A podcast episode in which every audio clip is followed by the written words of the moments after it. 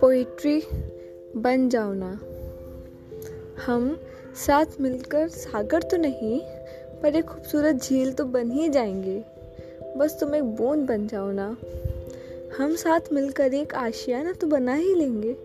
बस तुम मेरे ख्वाबों जैसा बन जाओ ना। मुझे पता है आसान बिल्कुल नहीं है। मेरी मंजिल का सफ़र।